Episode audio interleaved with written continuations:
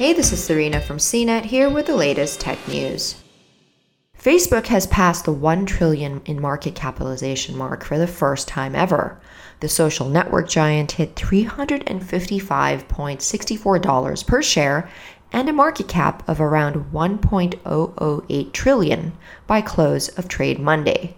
Facebook stock rose by over 4% after a federal court dismissed an antitrust lawsuit against the social media company earlier Monday. The Federal Trade Commission's 2020 antitrust lawsuit had alleged Facebook used illegal anti competitive practices to maintain a monopoly in social networking. A judge found the FTC did not provide enough evidence that Facebook holds monopoly power, however. A similar lawsuit was dismissed Monday by a U.S. district court. That antitrust suit was filed by 48 attorney generals in December 2020 against Facebook.